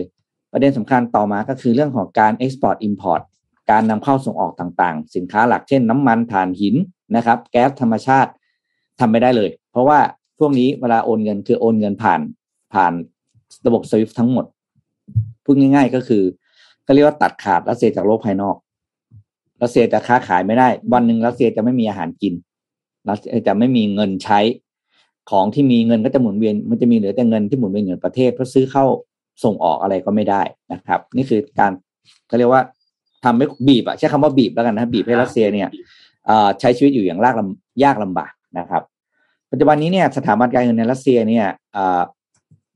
มีเงินอยู่ในระบบซื้อเนี่ยประมาณสี่หมื่นหกพันล้านเหรียญสหรัฐนะครับ แล้วก็มีมีทรานเซ็คชันอยู่ค่อนข้างเยอะแต่ว่ายังถือเป็นปริมาณที่น้อยมากนะครับ มี transaction ของ Swift เนี่ยอยู่ที่ 42 ล้าน transaction ต่อวันนะครับ แล้วก็มูลค่าการการ Swift ไป Swift มาของเงินในระบบรวมเนี่ยเงินรัสเซียเนี่ยมีอยู่แค่ประมาณ 1.5%เท่านั้น แต่ถามว่าเยอะไหมนั่นเยอะแล้วสำหรับเงินของอประชาชนรัสเซียที่ใช้อยู่นะครับในส่วนของ Impact to EU คืออย่างไรนะครับ แน่นอนคือ EU ก็จะโดนหางเลขไปด้วยไม่ต้องสงสัยเพราะ EU ก็ซื้อน้ำมันจากรัสเซียเยอะ นั้นสิ่งที่เกิดคือ EU จะหันไปซื้อน้ำมันจากแหล่งอื่น แทนนะครับ ซึ่งยังก็ยังไม่เปิดเผยว่าจะเป็นแหล่งไหนนะครับ แต่ว่าสิ่งที่เกิดขึ้นก็คือผู้นำจากนานาชาติเนี่ยก็ออกมาให้อ่าเขาเป็นแถลงการร่วมนะครับ ว่าอย่างประธานาธิบดีเอาหนุ่มใช่ประธานาธิบดีอ่ารัฐมนตรีว่าการกระทรวงการคลังของฝรั่งเศสนะครับบูโนเลอแมร์เนี่ยเขาออกมาว่าเนี่ย EU เนี่ยใช้ SWIFT เนี่ย as a financial nuclear weapon นะครับก็คือเป็นอาวุธนิวเคลียร์อาวุธหนักเลยทางด้านการโจมตีรัสเซียก็คือใช้อาวุธทางการเงินนะครับ ในขณะที่ประธานของ European Commission นะครับ ก็บอกว่าการตัดรัสเซียออกจากระบบ SWIFT เนี่ย เป็นวิธีการที่บอกว่าเป็นวิธีการปฏิบัติที่นานาชาตินิยมทำกันนะครับ แล้วก็จะทำให้รัสเซียเนี่ยสุดท้ายต้องยอมแพ้ เพราะว่าแม้จะชนะในเรื่องของการใช้ยุทธ ยุทธวิธีทางสงคราม แต่สุดท้ายจะแพ้ทางเศรษฐกิจนั่นเองนะครับ ก็เป็นวิธีที่โดยโดยละมุนละม่อมกว่าเนาะในเรื่องของการอืมแข่งขันหรือการในการเอาชนะกันทางด้านของความสัมพันธ์ระหว่างประเทศครับก็ต้องติดตามกันต่อไปค่ะ แต่ว่าเอ็มขอพามาเรื่องของวิทยาศาสตร์สักนิดหนึ่งอืมแล้วกันนะคะ เพราะว่ามีเทคโนโลยีใหม่ค่ะ ในการรักษาโรคมะเร็งสมองค่ะ โรคมะเร็งสมองเนี่ยเป็นมะเร็งในเด็กที่พบบ่อยเป็นอันดับที่สองรองจากมะเร็งเม็ดเลือดขาวนะคะ ปัจจุบันมีผู้ป่วยใหม่ประมาณปีละสองร้อยสองร้อยล้านรายเดี๋ยนะคะเขาเขียนในในข่าวเนี่ย เดี๋ยวอ่าเอาเป็นว่ามีมีเยอะมากเลยแล้วกันนะคะ ซึ่งถ้าผู้ป่วยได้รับการรักษาอย่างรวดเร็วและเหมาะสมเนี่ย จะมีโอกาสหายขาดแล้วก็ใช้ชีวิตเติบโตได้ตามปกติค่ะ ในการวินิจฉัยมะเร็งหรือเนื้องอกในสมองเนี่ยนิยมใช้ภาพถ่ายคลื่นแม่เหล็กไฟฟ้าหรือว่า MRI เพราะว่าสามารถถ่ายภาพเนื้อเยื่ออ่อน แล้วก็อวัยวะภายในได้อย่างชัดเจน แล้วก็ป้องกันผู้ป่วยจากรังสี X ด้วยนะคะ แต่ว่าหลังจากได้รับการวินิจฉัยว่าเป็นมะเร็งหรือว่าเนื้องอกในสมองแล้วเนี่ย ผู้ป่วยก็ยังต้องเข้ารับการผ่าตัดเพื่อนำก้อนเหล่านั้นออกจากสมองค่ะ แม้ว่าจะเป็นการรักษาที่ได้ผลดี แต่ว่าการผ่าตัดก็จะมีผลข้างเคียงอยู่บ้างค่ะ โดยเฉพาะอย่างยิ่งการทำงานผิดปกติของต่อมใต้สมอง ส่งผลให้ฮอร์โมนที่หลังจากต่อมใต้สมองเนี่ยลดลง ผู้ป่วยจะหายจากมะเร็งสมอง แล้วก็ต้องรักษาโรคอื่นที่เป็นผลพลอยได้จากการผ่าตัดค่ะ เช่น ภาวะพร่องฮอร์โมนไทรอยด์ภาวะเบาจืดหรือว่าเจริญเติบโตช้า ซึ่งภาวะขาดฮอร์โมนต่อมใต้สมองหลายชนิดเนี่ย มันก็มันก็มีผลต่อตัวเด็กนะคะ ล่าสุดนักวิจัยจากมหาวิทยาลัย University College London หรือว่า UCL มีวิธีที่เปิดแผลน้อยกว่านั้นค่ะ ซึ่งก็คือใช้วิธีฝังเมล็ดลงไปในก้อนมะเร็งก่อนที่จะทำลายมะเร็งด้วยความร้อนค่ะ กระบวนการนี้เนี่ยเรียกว่า minimally invasive image guided ablation หรือย่อว่า minima นะคะ เริ่มต้นจากการใช้ MRI สแกนภาพในสมองแบบ real time เมื่อทราบตำแหน่งและทิศทางที่ปลอดภัยในการเข้าถึงก้อนมะเร็งแล้ว แพทย์ก็จะฝังเมล็ดแม่เหล็ก ไว้บนผิวนอกของสมองค่ะ ฝังไว้ข้างนอกนะคะ ไม่ใช่ว่าผ่าแล้วก็เอาไปใส่ไว้ข้างในนะ ฝังไว้ข้างนอกเสร็จแล้วให้ MRI เนี่ยสร้างสนามแม่เหล็กเหนี่ยวนำให้เมล็ดแม่เหล็กเดินทางไปตามเส้นทางที่กำหนดสู่ก้อนมะเร็งค่ะ คือไม่ต้องผ่าคือแปะแม่เหล็กไว้ข้างนอก เสร็จแล้วใช้แม่เหล็ก ของ MRI เนี่ยดึงดึงดึงดึงดึงเข้าไปในก้อนมะเร็ง พอดึงเข้าไปถึงก้อนมะเร็งแล้วเนี่ย แพทย์ก็จะส่งคลื่นวิทยุจากภายนอกผ่านเข้าไปยังสมอง คลื่นวิทยุเนี่ยทำให้เมล็ดแม่เหล็กเกิดความร้อนจนสามารถทำลายก้อนมะเร็งได้ค่ะ แล้วถ้าก้อนมะเร็งมีขนาดใหญ่ ก็สามารถใช้ MRI เนี่ยลากเมล็ดแม่เหล็กไปยังส่วนที่หลงเหลืออยู่ แล้วค่อยทำลายไปเรื่อยๆได้ค่ะ เมื่อเสร็จเรียบร้อย ก็จะรอให้เมล็ดแม่เหล็กเย็นลง แล้วค่อยดึงเมล็ดแม่เหล็กออกด้วยคลื่น MRI เช่นเดิมค่ะ จากการทดลองในหนูทดลองเนี่ยปรปรากฏว่ากระบวนการมินิมาเนี่ยให้ผลลัพธ์ที่ดีเช่นเดียวกับการผ่าตัด แต่มีข้อได้เปรียบคือการฟื้นตัวของหนูทดลองเนี่ยเกิดขึ้นอย่างรวดเร็วกว่าการผ่าตัด แล้วก็ลดผลข้างเคียงที่เกิดขึ้นจากการบาดเจ็บของเนื้อเยื่อบริเวณข้างเคียงอีกด้วยนะคะ นักวิจัยก็เตรียมพัฒนากระบวนการมินิมานี้ให้พร้อมก่อนที่จะนำไปใช้ในมนุษย์ค่ะ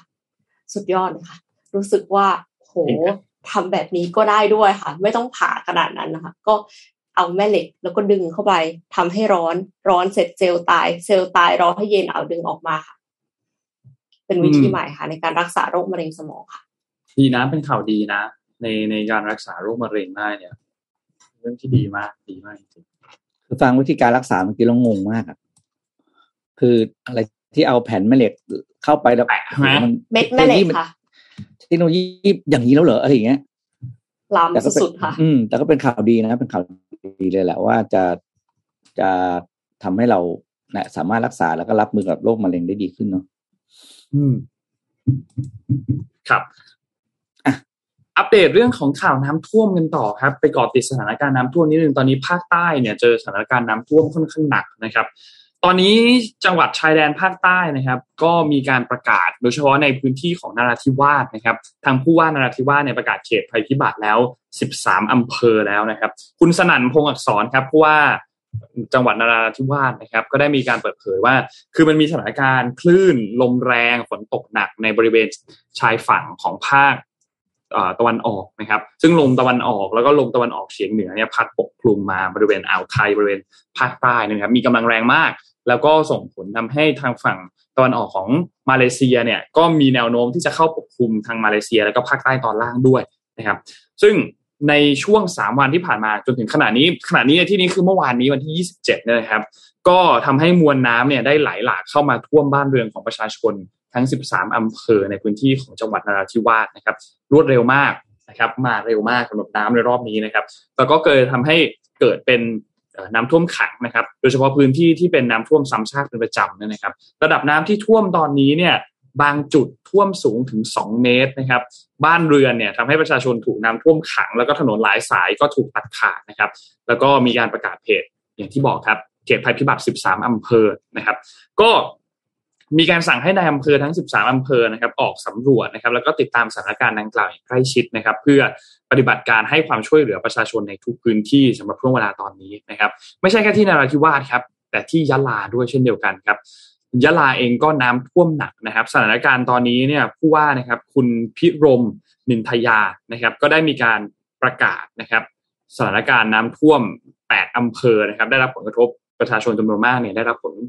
กระทบแล้วก็สร้างความเดือดร้อนมากนะครับ ไม่ว่าจะเป็นในหลาย ๆอำเภอนะครับอบตบาลออำเภอรามันนะครับ ก็มีการลงพื้นที่สำรวจความเดือดร้อนของประชาชนที่ได้รับผลกระทบจากน้ำท่วมที่เกิดขึ้นตอนนี้นะครับ เมืองยะลาเนี่ยนะครับ ปริมาณน้ำในแม่น้ำปัตตานีที่ไหลผ่านตัวเมืองยะลามาเนี่ยมีมีปริมาณเพิ่มสูงขึ้นอย่างต่อเนื่องนะครับ แล้วก็ล้นตัวบริเวณตลิ่งแล้วนะครับ แล้วก็เข้าท่วมพื้นที่ชุมชนในหลาย ๆอำเภอนะครับ มีรายงานจากอำเภอบันดังสตานะครับ ก็ออกมาบอกเหมือนกันว่าเกิดเหตุดินบนเขาปกโยเนี่ยนะครับ ไหลลงมาทับถนนทางขึ้นเขา พอไหลลงมาทับเนี่ยมันก็ทำให้ถนนตรงนั้นเนี่ยมันถูกตัดขาดนะครับ เจ้าหน้าที่ที่ดูแลพื้นที่อยู่ตรงนั้นเนี่ยก็มีการประสานงานเข้าไปไม่ว่าจะเป็นเจ้าหน้าที่ทหารต่างๆนะครับ แล้วก็เจ้าหน้าที่อื่นๆเนี่ยนะครับ แล้วนอกจากนี้ก็เจอปัญหาอีกครับ เพราะว่าฝนตกหนักด้วยนะครับ เส้นทางในหมู่บ้านเองก็ถูกน้ำกัดซาะได้รับความเสียหายนะครับ บางพื้นที่ถูกตัดขาดไปเลยนะครับ ฝั่งของนายกเองครับเมื่อวานนี้ทางด้านของ คุณรัชดาธนาดิเรกครับรองโฆษกประจำสำนักนายกรัฐมนตรีเองก็ออกมากล่าวเหมือนกันว่านายกพลเอกประยุทธ์จันทร์โอชาก็แสดงความห่วงใยพี่น้องประชาชนในพื้นที่บริเวณชายแดนใต้ แล้วก็บอกว่าตัวเองเนี่ยติดตามสถานการณ์อย่างใกล้ชิด แล้วก็กำชับให้ทุกหน่วยงานเนี่ยระดมกำลังเข้าไปช่วยเหลืออย่างเร็วที่สุดนะครับ ก็เอาใจช่วยครับสำหรับการพื้นที่น้ำท่วมบริเวณภาคใต้เนี่ยในภาพที่เห็นเนี่ยมันท่วมสูงสุดสองเมตรสองเมตรที่บางทีชั้นหนึ่งเกือบหายไปแล้วนะครับ ชั้นอื่นนี่แทบจะหายไปแล้วนะครับ ในหลาย ๆ พื้นที่นะครับ ก็ มันท่วมทุกปีเลยอะตอนเนี้ยน้ำท่วมเนี่ย แก้แก้ไขยากมากสำหรับเรื่องของน้ำท่วมเนี่ยนะครับ ก็อยากให้มีประเด็นในเรื่องของการแก้ไขแนวทางการแก้ไขที่มันมั่นคงกว่านี้ยั่งยืนที่ยั่งยืน เราจะได้ไม่เจอปัญหานี้กันอีกเนาะเพราะว่าพื้นที่ตรงเนี้ยทำทุกปีเลยเนาะเจอโอ้โหลองคิดภาพเล่น ๆ ดูก็ได้ครับ ว่าบ้านบ้านท่านน้ำท่วมทุกปีอะครับ แล้วท่วมท่วมแบบบางทีท่วมแบบชั้นหนึ่งหายไปเลยอะไรอย่างเงี้ย แล้วท่วมทุกปีเจอทุกปีมันจะต้องรู้สึกยังไงนะครับ แค่นี้ก็แค่แค่รู้สึกมันของเราตอนปีห้าสี่ครั้งเดียวเราก็แย่แล้วเนาะกว่าจะตั้งตัวกว่าจะตั้งตัวกันได้ แล้วก็แบบโหต้องรอว่าน้ำท่วมบางทีนะประกันก็ไม่จ่ายนะแปลว่าทรัพย์สินน่ะทรัพย์สินบ้านเรือนที่ตัวบ้านเราก็ต้องซ่อมแซมนี่เราก็ต้องก็ใช้ก็ใช้เงินเราทั้งนั้นใช่ไหมครับต้องบอกครับเออบางทีเนี่ยแหมเราก็ไม่เข้าใจจริงๆเนาะ น้ำท่วมภาคใต้เนี่ยโอ้โหทุกปีจริงๆทุก ทุกปีอะแล้วแต่ว่าปีไหนจะมากจะน้อย อืมแล้วแต่ปีไหนจะมากจะน้อยจริง ๆ แล้วเราไม่น่าเชื่อว่ามนุษย์จะไม่สามารถจัดการกับการแก้แก้ปัญหาหรือบรรเทาเรื่องนี้อะเนาะเออ นึกไม่ออกจริงว่าทำไมเราแก้ไม่ได้ จะช่วยมากๆเลยครับ อืม คือกลายเป็นว่าโควิดประเทศ -19 ก็เยอะแล้วยังโดนซ้ำเติมอีกเออประเทศที่อยู่ต่ำกว่าระดับน้ำทะเลน้ำเขายังไม่ท่วมเลยอะนนท์ อย่างเนเธอร์แลนด์อะเอ๊ยยังไงนะคะพี่ปิ๊กเขายังไม่ท่วมเลยอะเขามีนวัตกรรมที่ดีเนาะเขาก็สร้างเขื่อนรอบประเทศไงแล้วก็สิ่งหนึ่งที่พี่มีเพื่อนเนเธอร์แลนด์พี่พี่มีเพื่อนเป็นเนเธอร์แลนด์หลายคนเขาบอกว่าเขามาเที่ยวเมืองไทยครับอันนเล่าให้ฟังนอกเรื่องกันเขาบอกเขามาบ้านเราเขาบอกเขาตกใจมากเลยว่า คือเขาเห็นบ้านเราทำถนนใช่ไหมครับบ้านเราทำบ้านเราเป็นประเทศในการทำถนนอยู่แล้วใช่ไหมเวลาทำถนนเนี่ยถนนก็จะยกสูงขึ้นเขาถามว่าเนี่ยทำตลว่าอดมันถามว่าเฮ้ย เขาถามเพื่อนมันก็แบบปวดปวดว่าเฮ้ยอยู่สร้างกำแพงเหรออะไรบอกเฮ้ยไม่ใช่บอกนี่ถนนเขาบอกว่าเขาตกใจมากว่าเฮ้ยทำไมบ้านเราสร้างถนนสูงกว่าบ้านคน อืมเออเฮ้ยนี่อยู่นี่ประเทศอยู่ทำอะไรกันวะอะไรอย่างเงี้ยเขาบอกน้ำบ้าไหนลลไองไปบ้านหมด ใช่บอกว่าเฮ้ยอยู่อยู่เลือกรักษาถนนมากกว่ารักษาบ้านคนเหรอเขาบอกแล้วมันก็บอกว่าบ้านไอเนี่ยนะ บ้านคนต้องอยู่สูงกว่าถนนเสมอ เพราะถนนจะกลายเป็นฟลัดเวย์ทุกครั้งที่น้ำท่วม อย่างน้อยน้ำมาปุ๊บน้ำก็จะไหลไปตามถนนเลยนะครับ แล้วก็ไหลออกไปตามอ่าทางเส้นทางที่ถูกลากไปแล้วสุดท้ายมันจะออกไปทางทะเลเขาบอก เอ้ยไอไม่เคยเห็นเลยนะเนี่ยประเทศไหนที่เห็นถนนสำคัญมากกว่าบ้านคนอะครับอืมแล้วนี้ตอนที่น้ำตกเอ่อน้ำฝนน้ำมาฝนตกน้ำมานี้น้ำมันไม่เข้าบ้านคนแย่เลยเขาบอกเออทีก็เข้าไงก็ถึงท่วมแบบนี้ไงเราอืมแม่ค่ะอ้าวอืมแต่ว่า จริงๆแล้วการที่เราจะเรียนรู้เกี่ยวกับเรื่องของต่างประเทศ เกี่ยวกับเรื่องของต่างชาติเนี่ยบางทีมันก็มีกำแพงภาษาใช่ไหมคะพี่ปิ๊กคืออย่างถ้าสมมติว่าเราเรียนภาษาอังกฤษมาตั้งแต่เด็กเนี่ยก็ยังไม่เท่าไหร่ แต่ถ้าต้องไปสื่อสารภาษาฝรั่งเศสเนี่ยนะคะภาษาจีนอะไรเงี้ยก็จะยากขึ้นไปอีก step หนึ่งค่ะ Meta ก็เลยกำลังพัฒนาระบบ AI แปลภาษาค่ะ รองรับภาษามากกว่า 100 ภาษาค่ะ คือตอนเนี้ย เขาไม่อยากที่จะให้มี language ไหนที่ถูก left behind นั่นคือเหตุผลที่ทำให้เขาพัฒนา AI ที่แปลได้มากกว่า 100 ภาษาแบบ real time นะคะ ซึ่งมันก็จะมีประโยชน์ต่อคนทั่วโลก Mark Zuckerberg ประธานกรรมการบริหารของเมตาเนี่ยออกมาประกาศเมื่อวันพุธที่ผ่านมาว่า ความสามารถในการเข้าใจทุกภาษาบนโลกเนี่ยคือพลังอันยิ่งใหญ่ที่หลายคนเนี่ยก็อยากจะมีนะคะ และ AI เนี่ยจะช่วยให้สิ่งนี้เกิดขึ้นได้จริงค่ะ ซึ่งจุดเด่นของ AI ที่พัฒนาขึ้นใหม่จะใช้เวลาเรียนรู้ น้อยกว่าโมเดลแปลภาษาเดิมของเมตาค่ะ และนอกจากนั้นเนี่ยก็คือใกล้เคียงขึ้นกับการสื่อสารของมนุษย์โต้ตอบได้ทันที แล้วก็คือไม่ได้เป็นภาษาที่แข็งๆที่แบบว่าเราจะต้องพูดตามสล็อตนั้นเท่านั้นเขาถึงจะเข้าใจเราได้นะคะครับนอกจากนี้เนี่ยเมตาเนี่ยยังเผยอีกว่าปัจจุบันผู้คนจำนวนมากคิดเป็น 20%ของประชากรโลก ไม่สามารถเข้าถึงระบบแปลภาษาที่มีประสิทธิภาพได้ เหตุผลก็คือภาษาของเขาเนี่ยไม่ฮิตพอ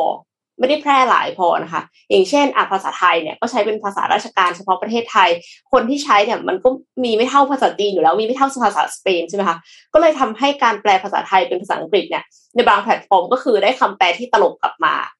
ก็คือมันใช้ไม่ได้จริงอะ เมตาก็เลยเห็นความสำคัญในจุดนี้ แล้วก็เลยมุ่งเน้นที่จะพัฒนาให้รองรับภาษาให้ได้มากที่สุดค่ะ อย่างไรก็ตามยังไม่ได้กำหนดขอบเขตของการพัฒนาไว้อย่างชัดเจน ไม่แน่ใจเหมือนกันว่า AI นี้จะถูกพัฒนาจน จนเอามาใช้ได้จริงเมื่อไหร่นะคะ คือไม่มีทางที่จะเสร็จสมบูรณ์หรอก ยังไงมันก็ต้องพัฒนาต่อไปเรื่อยๆ แต่ว่าใช้ได้พอสมควรแล้วเอาลอนช์ออกมาได้เนี่ยเมื่อไหร่ แต่ว่าถ้าสมมติว่าทำได้เนี่ย มันจะสุดยอดมากเลย เพราะว่าการที่จะมี Metaverse เราจำเป็นที่จะต้องสื่อสารกับคนทั่วโลกใช่ไหมคะการสื่อสารกับคนทั่วโลกเนี่ยแต่เดิมก็อาจจะถูกจำกัดอยู่เฉพาะคนที่รู้ภาษาอื่น รู้ภาษาอังกฤษรู้ภาษาจีน แต่ว่าตอนเนี้ยถ้ามีเครื่องมือแปลภาษาที่มันแปลได้แบบเรียลไทม์ก็สามารถที่จะทำให้ทุกคนเนี่ยสามารถที่จะเรียนรู้สิ่งต่างๆ จากชาวต่างชาติได้แล้วก็ขยาย horizon ของตัวเอง ให้กว้างขึ้นออกไปอีกนะคะ แต่มีประเด็นเรื่อง hate speech ว่าอืมเมตาเนี่ยต้องระวังเรื่องนี้ด้วย ต้องคัดกรองคำแล้วก็ประโยคที่ส่อเขาไปในทางเสียดสีหรือก่อความรุนแรง ไม่ใช่แบบเออก็แปลไปเลยตามนั้นนะคะ ทีนี้อืมก็เลยกลายเป็นว่าส่งเสริม hate speech ขึ้นมาอีกทำให้ hate speech แทนที่จะรู้แค่ภาษาเดียว กลายเป็นไปรู้ทั่วโลกเลย อืม อาจจะก่อให้เกิดความไม่สงบขึ้นมาได้ค่ะเอสปีกก็ส่วนหนึ่งนะก็แต่ที่รอดูยากจริง ๆ เนี้ยจะเป็นภาษาภาษาแปลกๆบ้านเราคำแปลกๆที่พี่ธรรมาเคยเอามาเล่าอะ จริงจริงจริง เอออลุ่มเจาะอะไรอย่างเงี้ยโอ้โหเอไอเนี่ยมันคงงงอะอะไรวะนะเจาะเจาะอะไรอย่างเงี้ยนะไม่แต่พี่ก็มันกำลังเออมันกำลังคิดอย่างนี้นะมันกำลังคิดอืมว่า พอถ้าระบบมันฉลาดจริง ๆ อะ พวกคำที่มันเป็นคำแบบบูมบูมอะคำที่คนใช้กันเยอะๆ แต่มันไม่ใช่ภาษาปกติที่เราใช้กันอะไรอย่างเงี้ยแค่มีคนหนึ่งอะ เข้าไปอินพุตคำนั้นเข้าไปอะ ก็ก็ได้แล้วนะเพราะว่ามันจะถูกใช้เยอะใช่ไหมอืมแล้วอืมแต่ว่าสุดท้ายแล้วอะมันจะเป็น คำพูดที่มันอยู่ในสถานการณ์นั้นน่ะ ว่าอืม AI มันจะไปจับสถานการณ์ได้ไหม ว่า เออ เอาคำนี้มาใช้อะไรอย่างเงี้ยน่าสนใจครับ น่าสนใจน่าสนใจมากแล้วข่าวเข้าข่าวกีฬากันนิดนึงดีไหมฮะ เมื่อคืนนี้ครับ บอลถ้วยคาราบาวครับครับ คาราบาวครับ นัดชิงก็ลิเวอร์พูลกับเชลซีนะครับ เตะตอนประมาณเที่ยงคืนห้าทุ่มครึ่งเมื่อคืนนี้นะครับ เตะกันร้อยยี่สิบนาที ก็ยังไม่รู้ผลยังเสมอศูนย์ศูนย์อยู่แม้ว่าจะมีการส่งบอลเข้าประตูไปได้หลายรอบมากแล้วนะครับ แต่ว่าก็ล้ำหน้ามีฟาวล์มีอะไรบ้างนะครับ จนสุดท้ายก็ลากกันไปจนถึงจุดโทษครับหวดจุดโทษกันพี่ปิ๊กฮะเมื่อคืนนี้จุดโทษปกติเนี่ยเขายิงกันคนละห้าลูกใช่ไหมครับแล้วหลังจากนั้นมันก็จะเป็น sudden death ใครยิงเข้าใครยิงไม่เข้าคนนั้นก็แพ้ไปใช่ไหมครับเมื่อคืนนี้ยิงจุดโทษกันยี่สิบสองคนครับโอ้โหทั้งทีมเลยเหรอเขาเรียกว่ายิงตัวทั้งถึงโลทีกมครับสำรองอืม ยิงกันไปจนถึงผู้รักษาประตูเลยนะครับอ่าคือผู้รักษาประตูก็ยิงจุดโทษผู้รักษาประตูด้วยก็ยิงครับคือปกติแล้วเนี่ยผู้รักษาประตูเนี่ยทีมส่วนใหญ่นะผู้รักษาประตูก็จะเป็นคนยิงคนสุดท้ายละท้ายๆคนที่เออสิบเอ็ดละเพราะว่าไม่ใช่มือยิงจุดโทษอยู่แล้วนะครับ แต่สุดท้ายครับเมื่อวานนี้เนี่ย คือสิบคนแรกของลิเวอร์พูลสิบคนแรกของเชลซี ยิงเข้าหมดครับอืมยิงเข้าหมด ต้องไปตัดสินกันที่สุดท้ายครับ แล้วลิเวอร์พูลเป็นฝั่งยิงก่อนนะครับ ก็จะเป็นฝั่งของเคลเลเฮอร์ที่เป็นดาวรุ่งอายุ 23 ปี ผู้รักษาประตูเนี่ยยิงก่อน ยิงเข้าไป แล้วอีกฝั่งหนึ่งก็เป็นเกป้านะครับ ก็ยิงแล้วก็เหินออกไปนะครับ ก็ทำให้สุดท้ายลิเวอร์พูลได้แชมป์นะครับถ้วยคาราบาวคัพเนี่ยต้องบอกว่าช่วง 4 ปีหลังสุดเนี่ยแมนซิตี้ครองตลอดนะครับแมนซิตี้เป็นเจ้าของถ้วยตลอดได้แชมป์4ปีหลัง มาปีนี้นั่นแหละนะครับที่แมนซิตี้ไม่ได้เข้าชิงนะครับเป็นเชลซีชิงกับลิเวอร์พูลนะครับแล้วสุดท้ายก็เป็นลิเวอร์พูลที่ได้ถ้วยนี้ไปนะครับก็ขอแสดงความยินดีกับแฟนๆลิเวอร์พูลแต่ต้องแต่แฟนเชลซีไม่ต้องเสียใจนะ เพราะว่าเป็นเกมห้าดาวมากๆแลกกันมันมากนะครับสำหรับเกมเมื่อคืนนี้คือไม่รู้เลยว่าจะออกหน้าไหนนะครับ คือผัดกันบุกผัดกันบุกแบบนั้นเลยนะครับ สนุกมากสนุกมากเกมเมื่อคืนนี้นะครับ ก็โอ้ยนึกดีถึใจงด้วยคนครับสุดท้ายที่ต้องยิงสิคะครับกดผมดันขนาดไหนคะ ใช่มันกดดันมากนะ เราดูอะโดนนั่งดูกับพ่อพ่อมันเชียร์ลิเวอร์พูลไงนั่งดูกับพ่อยังกดดันเลยยังกดดันตื่นเต้นกันเลยนะครับเมื่อคืนนี้ก็ ยินดีด้วยครับ ยินดีด้วยครับสำหรับคือถ้าลิเวร์ถ้าสาวๆจิกหมอนเมื่อโดนเพราะดูซีรีส์เนี่ยผู้ชายก็จิกหมอนตอนดูบอลนี่แหละครับพูลใช่ใช่ใช่ใช่โดยเฉพาะจุดโทษอย่างนี้นี่มันแบบอืโอ้มโหสุดสุดสุดสุดๆไปเลยเมื่อคืนลุ้นนี้สุดอืมๆลืมหายใจกันเลยทีเดียวนี่เดี๋ยวต้องไปหาดูไฮไลท์คือเดี๋ยวนี้พี่ พี่ไม่ค่อยได้ดู คือเดี๋ยวไม่อย่าเรียกว่าไม่ค่อยเลย พี่ไม่ดูฟุตบอลแบบเป็นเป็นเป็นสดใช่ไหมครับเออไม่ดูแล้วเพราะพี่รู้สึกว่าพี่เอาเวลาไปทำอย่างอื่นดีกว่าอะไรเงี้ยดีพอเอาไปนอน เดี๋ยวต้องไปหาดูไฮไลท์แล้วเนี่ยว่าเป็นยังไงบ้างอะไรเงี้ยสุดมันมากครับแมตช์นี้สุดเฮ้ยจริงๆนะนนเองพอถึงจุดหนึ่งพอเอาง่ายๆพอแก่แล้วอะนะไออารมณ์ของการดูไลฟ์ไลฟ์เนี่ยมันหายไปเลยอะแบบเออมันไม่ต้องดูตอนไลฟ์ก็ได้ว่าดูตามหลังรอดูย้อนหลังก็ได้เออมันจะเป็นมันจะเป็นถึงจุดนี้แหละครับเพราะว่าเอาเวลาไปนอนดีกว่า เข้าใจค่ะ เอ็มสุดก็มันชอบดูอะไรย้อนหลัง แล้วก็สองเออสองเอ็กซ์อืมนี่สองนี่วันนี้เดือถ้าเร่งความเร็วเอา วันนี้ถ้าพี่โทมัสมานี่เขาใส่เสื้อลิเวอร์พูลแล้วนะนนท์ว่าอ๋อไม่ไม่พอดีไปรื้อตู้อยู่เพราะไม่ได้แชมป์มานานละรื้อตู้มาซักอยู่เลยมาเลยไม่ได้มาอ่านวันนี้แรงแซวแซวแซวแซวแซวแซวแซว อะโอเคแล้วจะขอทวนวันนี้ ครับวันนี้คิดว่าครบครบถ้วนแล้วนะครับ ก็เดี๋ยวพรุ่งนี้ยังไงเราอืมอัปเดตสถานการณ์กันต่อเรื่อยๆนะครับสำหรับพื้นที่ของยูเครนแล้วก็รัสเซียนะครับ ว่าจะมีการเจรจาไหมเพราะว่าฝั่งของยูเครนก็ตอบรับการเจรจาแล้วรัสเซียตอบรับการเจรจาแล้วรอบหนึ่งนะครับอย่างที่เรารายงาน ก็รอดูการเจรจาที่บริเวณชายแดน ระหว่างยูเครนกับเบลารุสนะครับว่าการเจรจาจะเป็นผลหรือเปล่า แล้วจะยุติสงครามครั้งนี้ได้ไหมนะครับ วันนี้ขอบคุณ SCB ครับแต่ผู้สเซนับลสล์นุนแสนจะดีของเราอ่าแต่ เกมแต่พูดเซลถึงล์เรื่องยังนี้ก่อนยังไม่ไม่จบนะคะ ถึงสิบโมงนะคะอืมถึงสิบโมง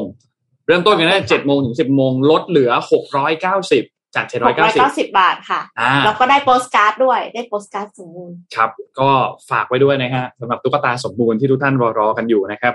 วันนี้ขอบคุณ SCB ครับ ผู้สนับสนุนแสนใจดีของเรานะครับ ขอบคุณ SCB มาก ๆ เลยที่อยู่กับเรามาอย่างยาวนาน นะครับแล้วก็ขออยู่เราต่อไปนานๆนะครับขอบคุณเดฟอนเท่ด้วยครับ Premium Skin Care for Men ครับผิวหน้าดูดีหน้าดูเด็กใครก็เดาอายุไม่ถูกนะครับภายใต้แนวความคิด Future by All Technology for Men Skin ครับหาซื้อได้แล้วครับตามช่องทาง e-commerce ต่างๆนะครับไม่ว่าจะเป็น Shopee Lazada JD Central We Love Shopping และเว็บไซต์โดยตรงของเขาก็คือ d e f o n t e 2 9 6 com นะครับก็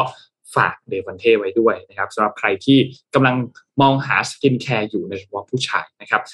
สุดท้ายขอบคุณท่านผู้ฟังทุกท่านครับที่ติดตาม Mission Daily Report นะครับวันนี้วันสุดท้ายของเดือนกุมภาพันธ์แล้วนะครับ ก็ทำงานกันอย่างมีความสุขนะครับ แล้วพบกันใหม่อีกครั้งหนึ่งในวันพรุ่งนี้วันอังคารครับ สวัสดีครับ สวัสดีครับ สวัสดีค่ะ Mission Daily Report start your day with news you need to know